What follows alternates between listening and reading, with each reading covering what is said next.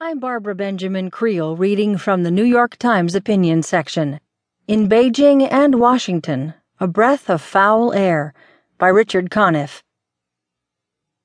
When friends cautioned me about Beijing's notorious air pollution recently, ahead of my first visit there, I brushed it off.